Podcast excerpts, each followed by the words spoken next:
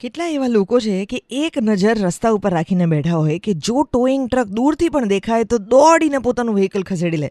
બાકી આડે ધડ પાર્ક કરેલું હોય જ. અડધો જીવ અધ્ધર હોય કે બસ. જો આવી જાય ટોઈંગ ટ્રક તો મારું વ્હીકલ ખસેડી દઉં.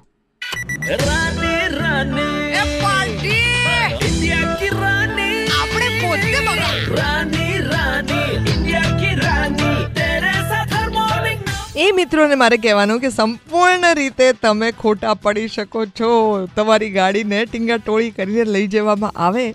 ઓર હવે તો ક્યાંય લઈ નથી જતા. તમે સડનલી ગાડી ચલાવવા જાઓ ને તમને ખબર પડી કે અરે, આગળ તો તાળું છે, તમારું પૈડું તો ફરી શકે એમ છે જ નહીં. અને આ તાળું હવે મ્યુનિસિપલ એસ્ટેટ પણ મારી શકે એમ છે.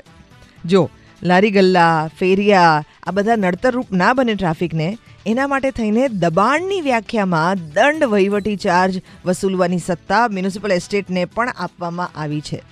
પણ આના માટે જે લોક ખરીદીને સાતેય ઝોનમાં આપવામાં આવેલા, એ એસ્ટેટ ખાતાએ કેટલાય વખતથી વાપર્યા જ નહોતા. સડનલી એ લોકો જાગ્યા છે. આ તાળાઓ અલગ અલગ જગ્યાએ લાગવા માંડ્યા છે.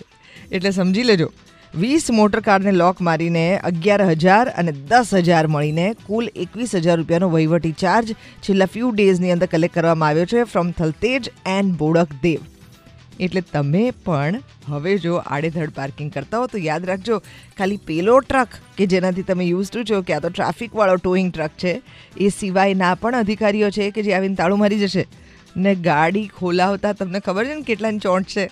Red F M morning number one હું છું દેવકી બજાત રહો.